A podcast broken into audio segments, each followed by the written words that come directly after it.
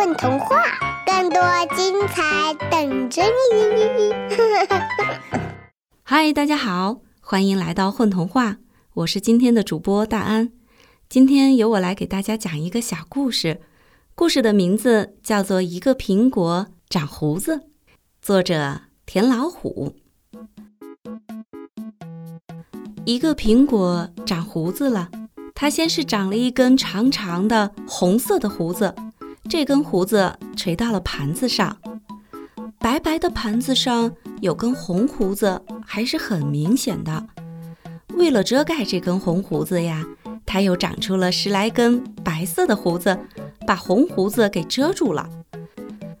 长了十来根白色的胡子，这个苹果觉得不好玩了，还是红红的、长长的胡子漂亮啊。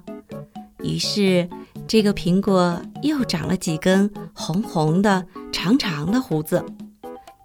就这样，这个苹果长了一会儿红色的胡子，又长一会儿白色的胡子。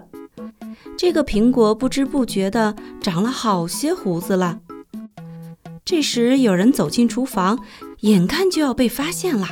这个苹果急忙长出了手和脚，它看上去就像一个小矮人一样，跳下桌子走出去了。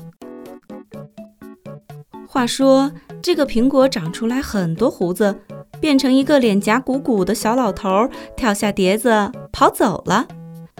走着走着。这个变成了脸颊鼓鼓的老头的苹果，觉得有些孤单。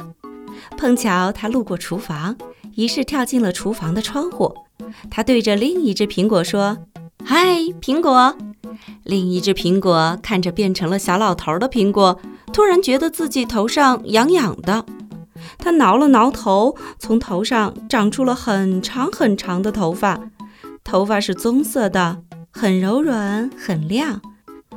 过了没多久，他就变成了一个脸颊鼓鼓的小老太太。